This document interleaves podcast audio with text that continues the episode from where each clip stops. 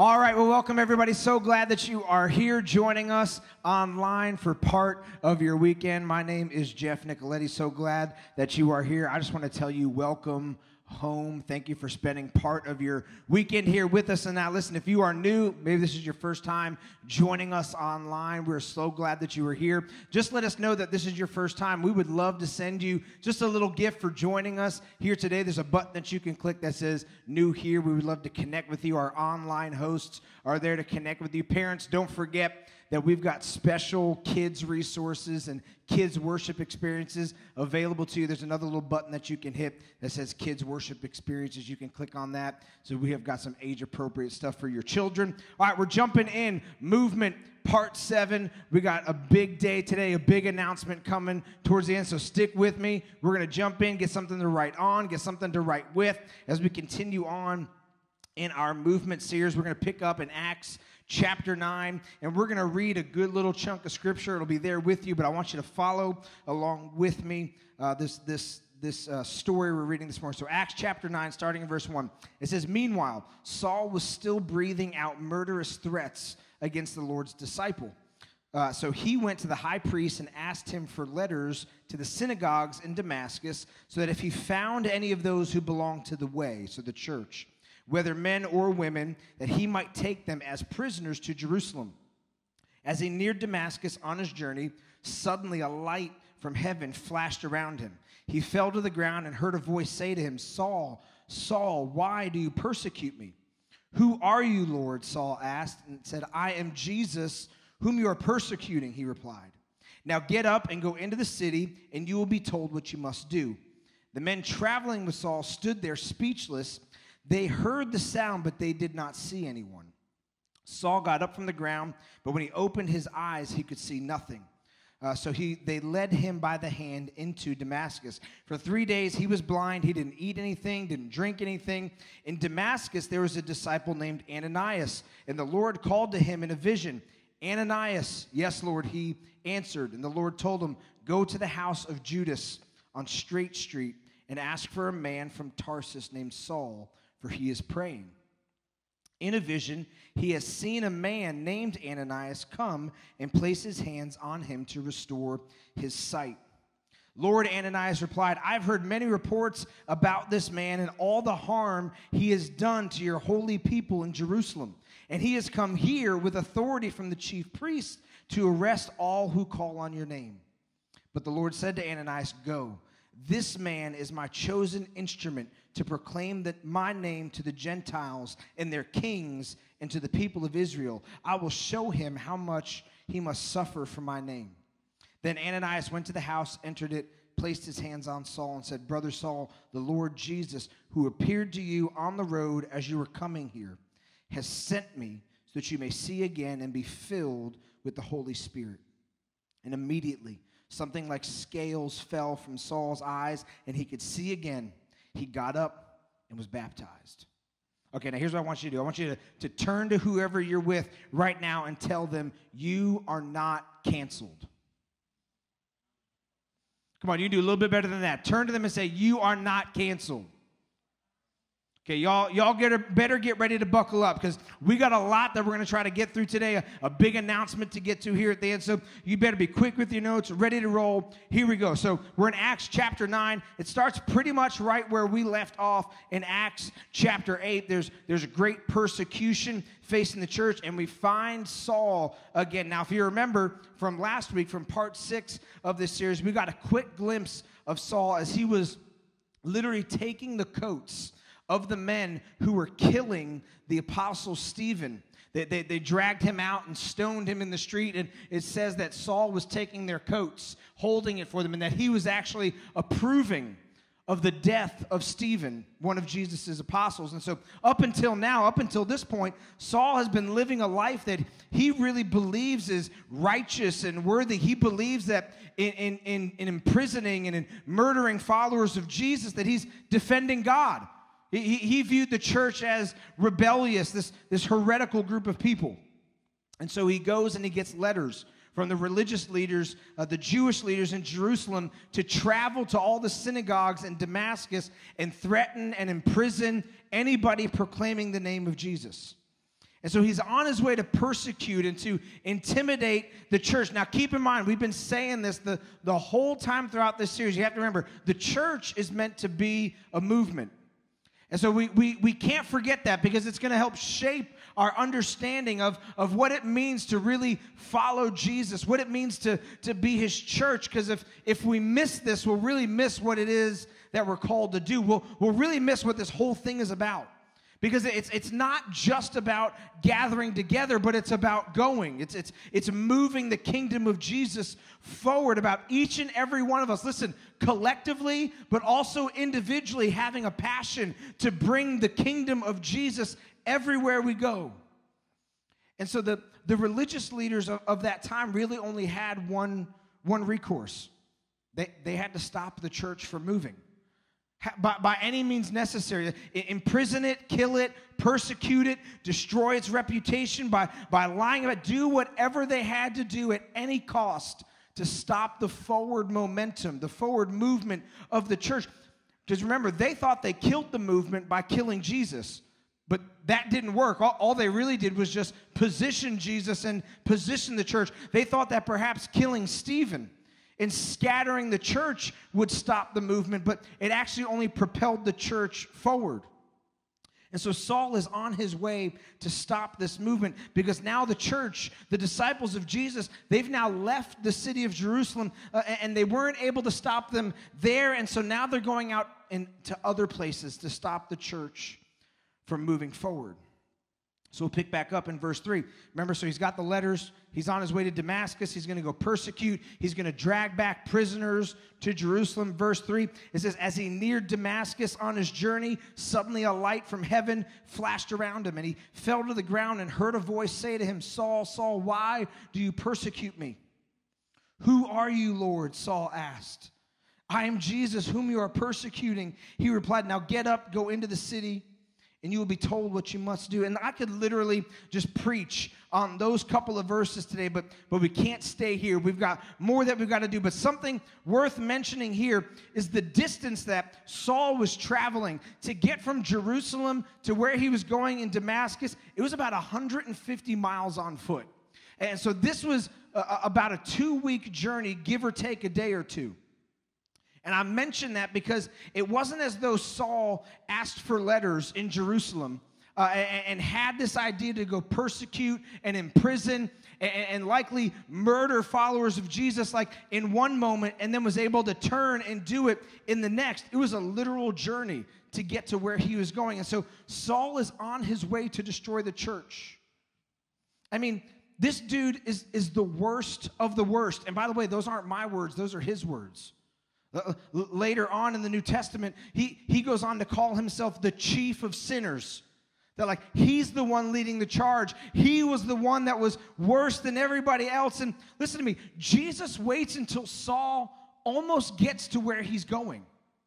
Uh, Jesus didn't confront Saul in Jerusalem. He didn't confront Saul like a day or two into his journey. He waited until Saul was just about going and getting there just as he was getting in position to do the thing he was going to do. And that's when Jesus shows up. And what I want to tell somebody today is that, listen to me, it does not matter how far you've gone, it does not matter how lost you think you are, or how lost you think your son, or your daughter, or your sibling, or your parents, or your friends, or anybody else in your life. No one is in too deep to encounter the presence and the power and the life of Jesus.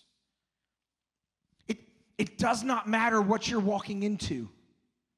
Jesus has the ability to show up right in the middle of your mess, right in the middle of your depression, right in the middle of you being the worst version of you that you could be. You might be in the deepest, darkest, loneliest, hardest, most depressed, most anxious, most hurt, most broke season of your life. And it doesn't matter if you intentionally headed in that direction. Uh, it does not matter if you willingly chose to be in a deep, dark place, getting ready to make a decision that you know you shouldn't and you wish you wouldn't. Listen to me. Jesus stands with arms wide open to meet you right where you are right now. So listen to me, if you if you find yourself in a dark place in this moment, maybe by your own choosing, or maybe you had no choice in the matter, and you're right now convinced, the enemy has convinced you it's too late, you missed it, you blew it, you're in too deep, you've gone too far. Listen to me, it's not too dark. Jesus is the light of the world. He can show up and shine life wherever you are. You know what? One of my favorite things about this initial interaction with Saul is, is when Saul asks Jesus who he is. Because remember, he shows up and he says, Who, who are you? Jesus, Jesus' answer is that he is the one that Saul is persecuting. Jesus doesn't simply say, Hey, Saul, you're, you're persecuting my people, or that you're persecuting my church, or you're persecuting those that I care about. He said, Hey, you're persecuting me. Come on, don't you know that when the enemy comes against you, he's really coming against Jesus? Like, Saul, Saul must have forgotten what his mentor said. Because we read in Acts chapter 5 that one of the, one of the highest regarded religious leaders, a man named Gamaliel, was someone that Saul actually studied under. And, and they, were, they, they asked him, Hey, what should we do about this church? What should we do about these people who are following Jesus? And his advice to them was this He said, Just be careful what you choose to do.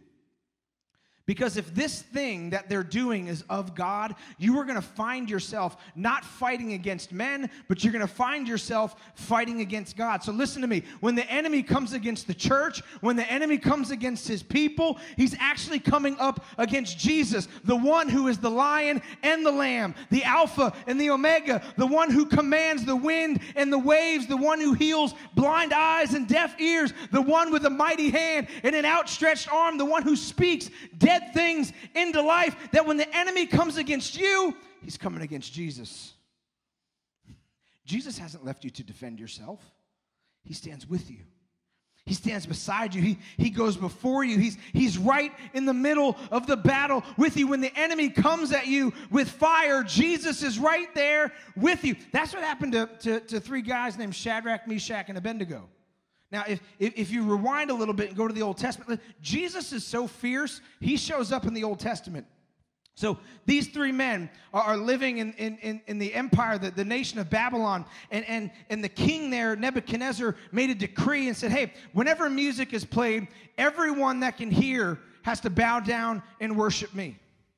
And so these three men, Shadrach, Meshach, and Abednego, refused to bow down and worship the king. And this made the king so angry what he decided to do was that he was going to throw these three men into a furnace, and he was so furious, he ordered the furnace to be made seven times hotter than it normally is. It was so hot that the men who threw Shadrach, Meshach, and Abednego died from being burnt.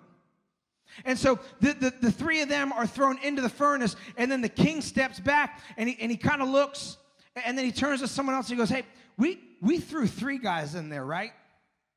And they're like, yeah, yeah we, we threw three of them. And he said, well, well, then why do I see a fourth person in the fire with them? And he's so oblivious, he doesn't even know what's going on. He says, there's not three, but there's four. And the fourth one in there looks like a son of the gods.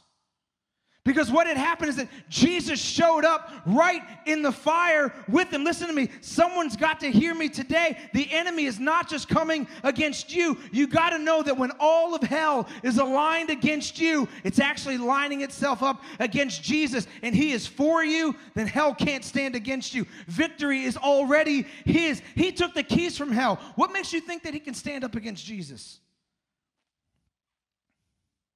And I love it because in this one moment, in this one question, in this one instance, Saul goes from being an enemy of Jesus to becoming obedient to Jesus.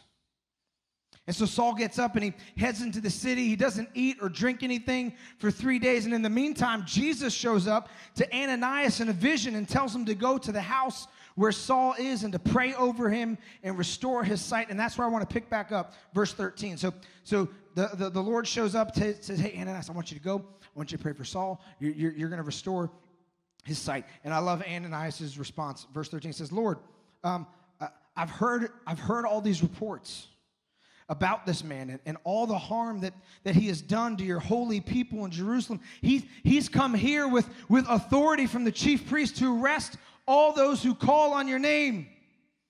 Now, again, I want you to turn to whoever you're with and say, You are not canceled. Come on, say it again. You are not canceled.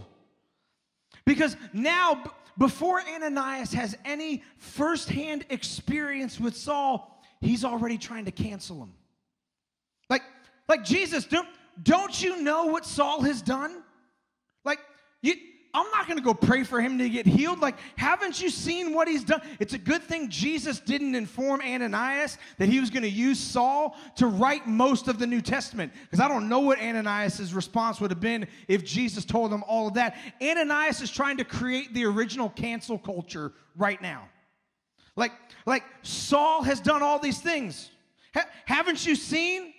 Haven't you read? Let me pull up his tweets from a couple of. Don't you know what he said?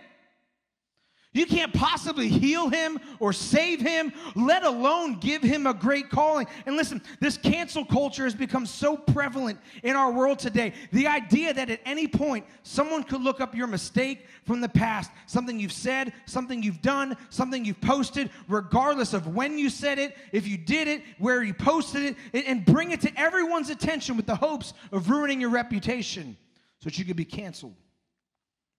And honestly, this is the this is the same tactic that the enemy has been using since the beginning of time. You're not enough. Look what you've done. You're not qualified. You won't make it. You don't have what it takes. If anyone finds out what you did, if, it, if anybody knew what was hiding in your closet, if anybody knew what your secrets were, it, it, the, the enemy will try to cancel you before you step into your calling. But what you have to understand is that Jesus is not a part of the cancel culture. And thank God that he isn't. Oh, because if, if, if someone pulled up my record, if someone pulled up all the decisions that I've ever made, the, the mistakes that I've made, the places that I've been, things that I have willingly done, it would be easy to cancel me. Easy to make the case I shouldn't be standing where I'm standing. But over and over and over again, when you see Jesus encounter people, what how he handles it, how he handles people that everyone else would have preferred to see cancer. Jesus meets a woman who's literally dragged out of bed into the street because she's having an affair, to be judged, honestly, to be executed. And many of us are familiar with this story, but the religious leaders drag this woman out into the street, and Jesus is there, and really they're wanting to catch Jesus and figure out what he's going to do. And Jesus looks at them and says, Hey, whichever one of you doesn't have any sin, you be the first to, to throw a stone. And then one by one, each and every person who's there walks and leaves and is there. And here's what Jesus does Jesus looks at this woman who's probably at one of, if not the most depressing, horrifying moments in her life. He looks at her and goes, Where, where are your accusers? He says, I don't, I don't accuse you either. See, Jesus wasn't interested in, in canceling her. Or one time, Jesus was invited to dinner at a, at a religious leader's house, and a prostitute finds out that Jesus is, is going to be there. So she shows up, and we read in Luke's gospel that she is so overwhelmed with emotion about being around Jesus that she starts weeping. And literally, the tears from her eyes are falling on Jesus' feet, and she takes her hair and she begins to wipe and wash the feet of Jesus and anoint him with oil. And the religious leaders can't stand it. Luke chapter 7, verse 39 says, When the Pharisee who had invited him saw this, he said to himself, If this man were a prophet, he would know who is touching him and what kind of woman she is. She, look, she's a sinner. Don't you know her record? Haven't you seen what she said and, and what she's done? Like Jesus, if, if you knew, if you, you, you wouldn't let her be around you, you, you wouldn't let her be touching you. And then, probably what would be the most absolutely shocking moment for this religious leader, Jesus looks at the woman and says, Hey, th- this woman whose society has rejected, labeled a sinner, labeled a harlot, and Jesus says that, Hey, she's demonstrated more faith and love than any of you. Or one time Jesus was, was passing through a city and, and a man named, he, he was going through Jericho, and a man named Zacchaeus, who was a chief tax collector, hated by everybody. He was a thief. He would steal from everyone, mistreat people, but he knew Jesus was coming through, and so he wanted to see Jesus. And so he climbs up into a tree, and as Jesus is passing by, he says, Zacchaeus, come down. I, I want to have dinner with you. The man who everybody hated the man who everyone said, Jesus, do you know what he's done? Do you know how he's hurt us? How he's stolen from us? The things that he's done? In fact, they do that. He comes down and he goes to have dinner with them, and people start murmuring, saying, He's Jesus has gone to have dinner with a sinner. like, again, Jesus, if you if you knew who this person was, if I if I could pull up his old tweets for you and, show you what he said and, and what he's done. But after having one meal with Jesus, Zacchaeus says, Hey, if I've cheated anybody, not only will I return what I've taken, I'll return four times what I've done. Because you have to understand when you have a real encounter with Jesus, it's not just a profession of faith, it begins to change your actions and who you are. But time after time after time, here's what we find out Jesus is not in the business of canceling people, he's in the business of canceling debt. You see, religion always says, religion says that there's a debt to be paid. That, and that you've got to work really, really, really hard in order to pay it. Like, you, hopefully, you can be enough and do enough, try harder, do more, follow these rules, stop making these mistakes, and hopefully, it'll be enough to get you there, to keep you from getting canceled. But Jesus looked at our debt, he saw what sin had done to me and in my life, and he saw the sacrifice and the price that was needed to be paid to restore myself to him, and he knew that I could never make it on my own and I could never earn it. And so he stepped out of the riches and the glory of heaven and said, My love for you is so fierce, my affection for you is so strong, my grace towards you is so great, my desire to be with you, my heart to spend eternity with you is so strong. I will walk through hell itself. I will take your place so that you can take mine.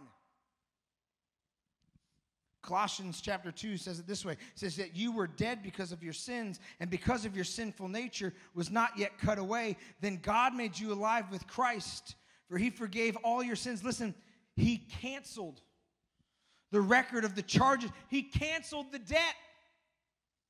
He took it away by nailing it on the cross. First Peter chapter 1 says it this way, "For you know that God paid a ransom to save you."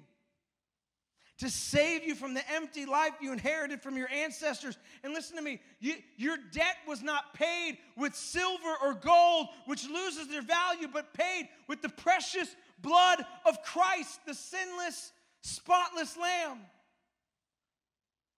The value of something, or in this case, somebody, is determined by what someone is willing to pay for it.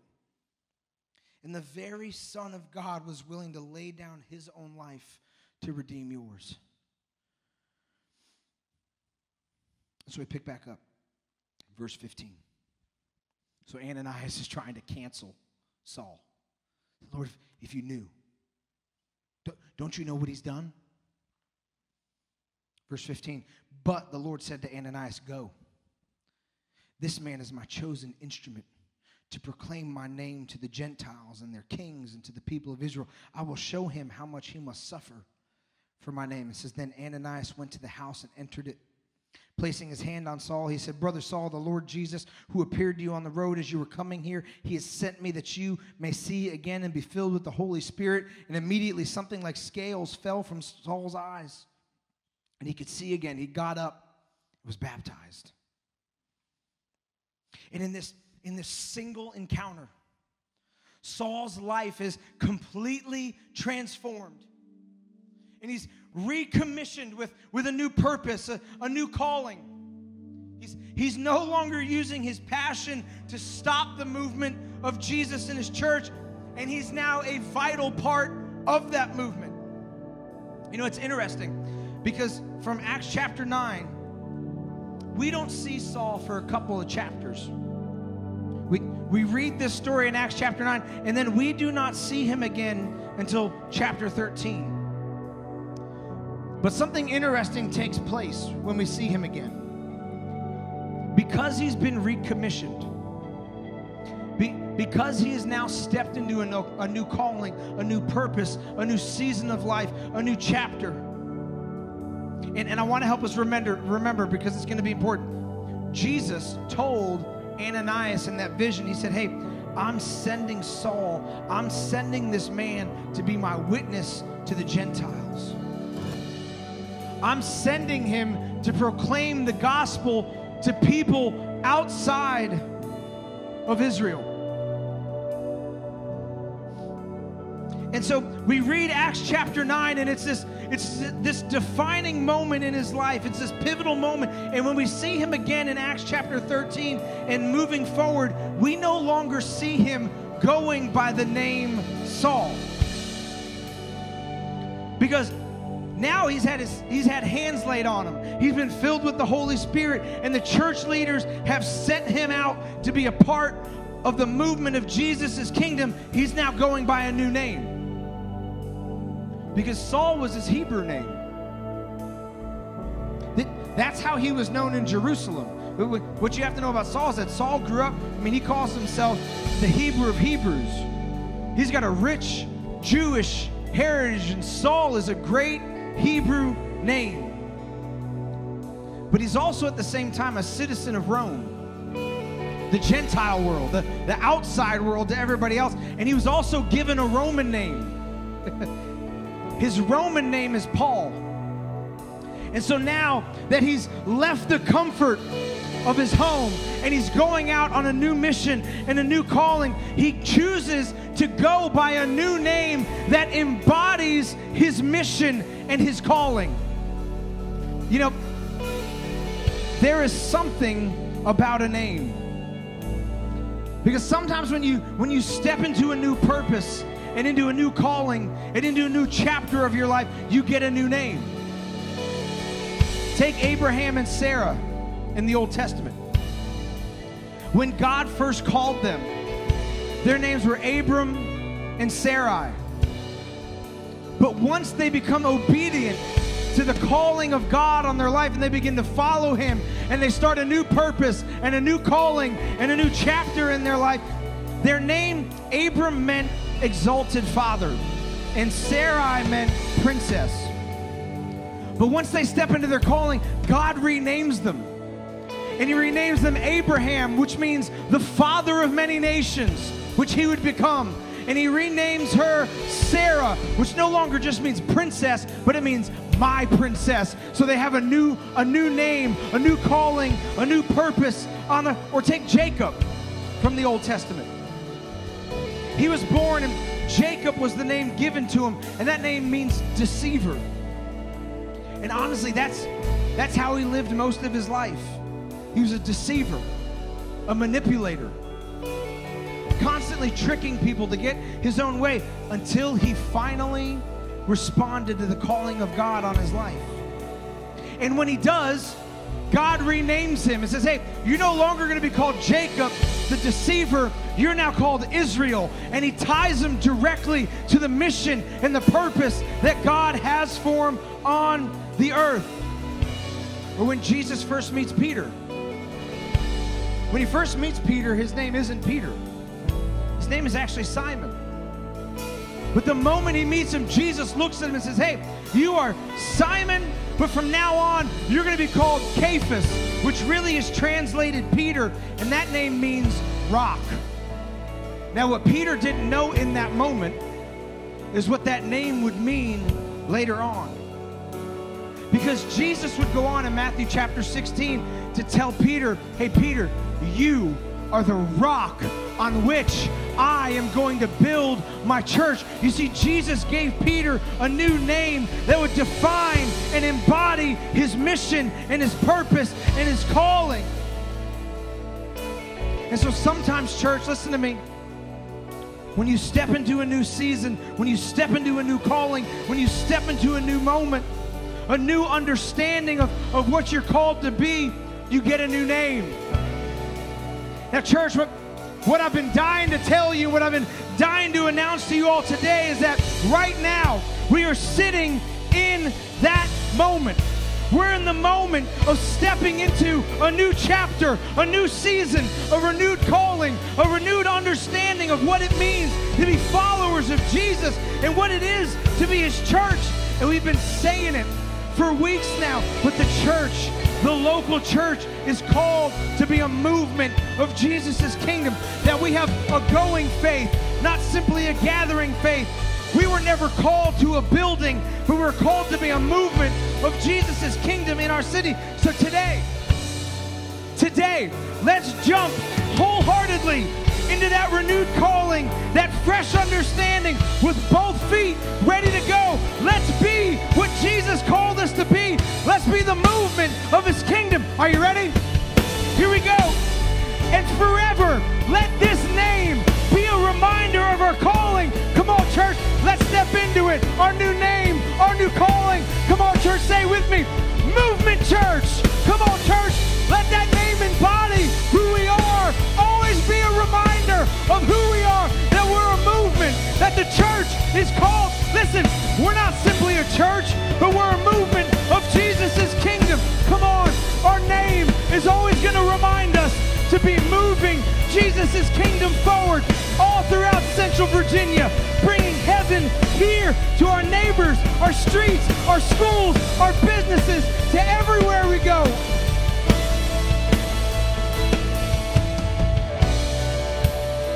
There's no going back. I want to say it so badly to you. I wanted to say welcome to Movement Church earlier, but I couldn't. But now I can. Church, listen to me. Let the name be a reminder constantly of our calling. Our calling is to be a movement.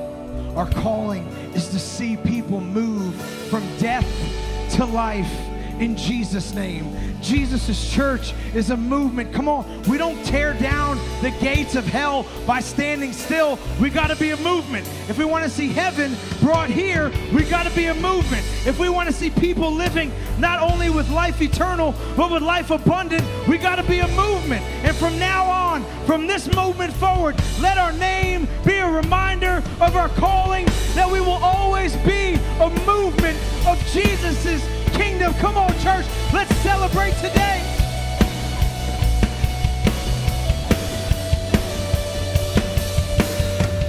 Here's what I want you to do. Wherever you are, just stand to your feet. We're going to close, we're going to finish.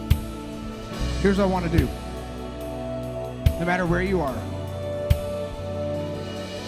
as we step into a new chapter, a new season, a renewed understanding of our calling as a movement of Jesus' is come on, movement church. You just better get used to saying it. Here's what I want us to do. No matter where you are, maybe is your first time with us. I'm gonna invite you to be a part right now. Wherever you are, just put your hands up. I wanna I wanna speak a blessing. I wanna speak mission over this church. I wanna speak purpose. I wanna speak vision and speak life over this church. And by the way, this church is not a building. This church is you. This church is me. This church is your family. And so, come on, if we're going to move the kingdom of Jesus forward, we got to be committed to being a movement, to being a church all about bringing the kingdom of Jesus forward. So, just receive this with me. Jesus, I pray right now over your church, over this local body, that we would receive a fresh and anew the calling to be a movement of your kingdom in, in our homes and in our neighborhoods and our streets, in our businesses, in our schools, no matter where we go. Jesus, that we receive and accept the calling of your spirit to be a movement of your kingdom. We're not simply called to gather, but Lord, we're called to go. We're not simply called to just be here, but Jesus, we're called to go kick down the gates of hell wherever we go. So for every person under the sound of my voice, I pray for fresh life, fresh vision, fresh calling, fresh purpose. Lord, help us to be movement church, a movement of your kingdom. In Jesus' name, Amen. Amen. Church, I pray. I pray that this will be a pivotal turning point, not just in the life of this church, but perhaps in the life of your faith or in the life of your family. That maybe you've been satisfied with just a gathering faith. But maybe today you know and you recognize that you don't just have a gathering faith, you've got a going faith. You've got a moving faith. That when you're planted in God's house, you're called to bring his kingdom everywhere you go. So come on, church, let's be a movement. Let's be a movement. Let's let's keep moving Jesus' kingdom forward. Let's have our name be a reminder of what we're called to be and what we're called to do.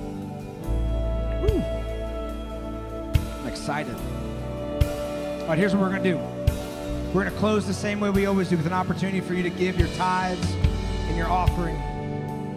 Now listen, if you're if you're new with us, we don't want anything from you. In fact, we just hope that this worship experience has been our gift to you. But if you call this church, if you call Movement Church your home, all we ever ask that you should ask Jesus what you should give and then just be obedient. Because we know that on the other side of obedience, there's blessing for you and for your family. Just listen, there's, there's two really easy ways that you can give. You can give online or through our app. You can also give right from your smartphone. You can text the amount you want to give to 84321 and then just follow the prompts from there. Now, church, come on. We need you to listen. If we're going to be a movement, listen. The only way that we can be a movement in our city is when God's people are generous. And so I want to I want to encourage you to continue to be faithful, consistent, and generous so that we can continue to partner with people, to provide meals, to give out clothes, to go and help people, meet them and bless them and lift them up in this season that we're all walking through together. Because when you are faithful, consistent, and generous, the church can be faithful, consistent, and generous. Now, right where you are, just put your hands up. I want to speak a blessing over us as we as we close today. Jesus, I pray that right now your very presence would go before your people, would surround them. Anybody walking through pain or difficulty would know that you are with them. Holy Spirit, that you would fill your people and embolden and empower and equip them. And Heavenly Father, that you would cause your good face to shine upon us and to give us rest and peace until we gather together again in Jesus' name. Church, we love you. We miss you. Can't wait to be with you. Come on, Movement Church. Stay connected with us. We love you. We'll see you all soon. Have a great week.